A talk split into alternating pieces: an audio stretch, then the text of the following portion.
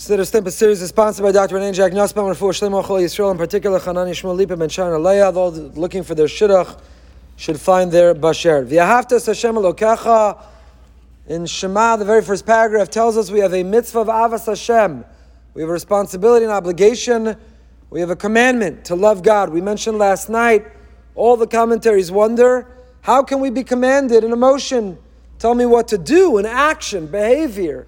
But how can we be commanded in emotion.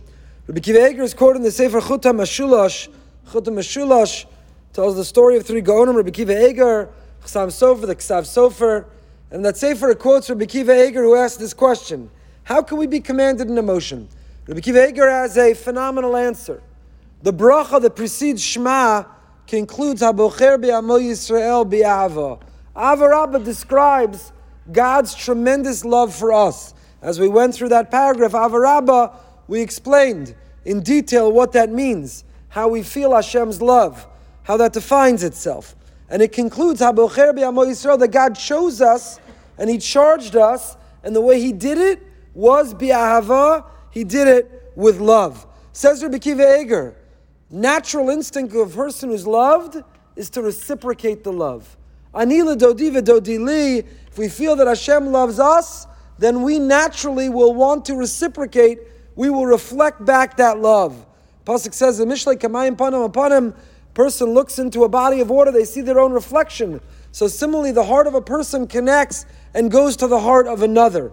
So whether we feel love for Hashem, in many ways, is directly proportional or relates to how well we perceive Hashem's love for us.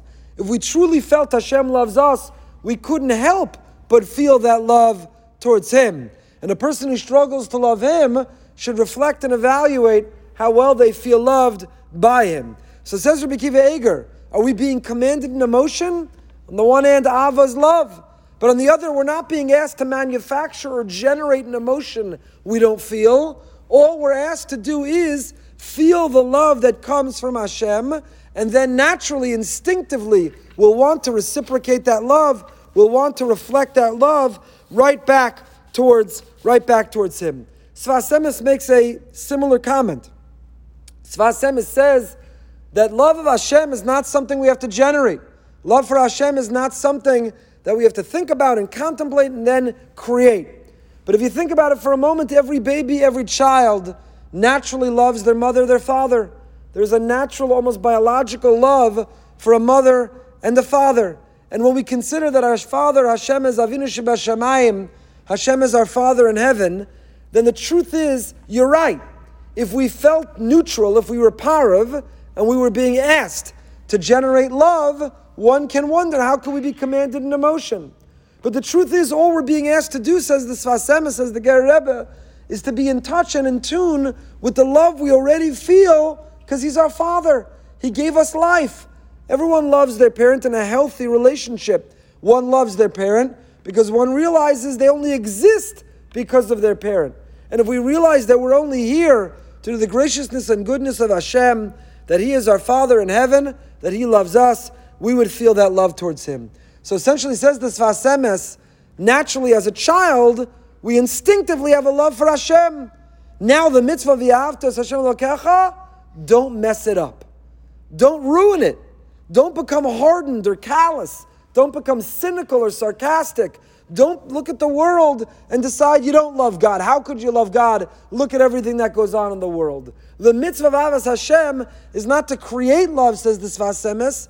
It's to avoid losing or ruining the love that we naturally instinctively feel. That's the Pshat. He says, Chaye olam nata b'sochenu. Baruch Hu, you planted eternal life inside us because you gave us this love for you, our job is to avoid making a mistake. Rav Elchanan Wasserman in Kovetz Ma'amarim makes a very similar comment on a different mitzvah. The Kovetz Ma'amarim Rav Elchanan wonders, how is it a young girl turns 12, a young boy turns 13, and all of a sudden they're obligated in the mitzvah of Emunah? Rav Elchanan writes, Aristotle, he quotes, Aristotle struggled.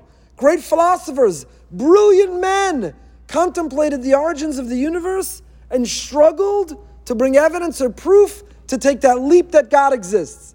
So great, accomplished, brilliant, mature, sophisticated people, they struggle.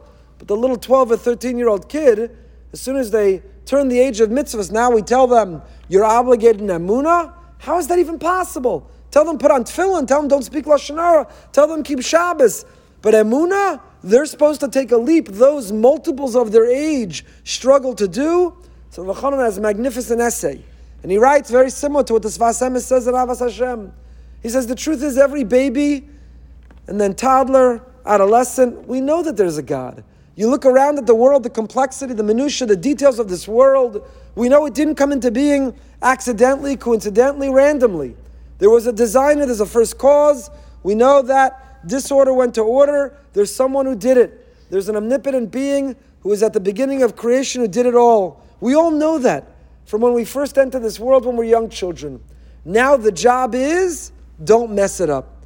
You turn 12, 13, adolescent, preteen, teenagers, and all of a sudden, cynics and skeptics, challenges and questions, we undermine what we knew all along. Says Rav Elchanan, the mitzvah of Emunah is not something to learn, it's something to make sure to not unlearn. Like the Sfas Emes says, Avas Hashem is not a mitzvah we have to learn to love God. We love God because He's our Father, just like we love our parents. Our job, the mitzvah of Avas Hashem, make sure not to unlearn it. That is our responsibility. See a couple more interpretations in the first half of this pasuk. V'ahavtas Hashem Elokecha tomorrow night.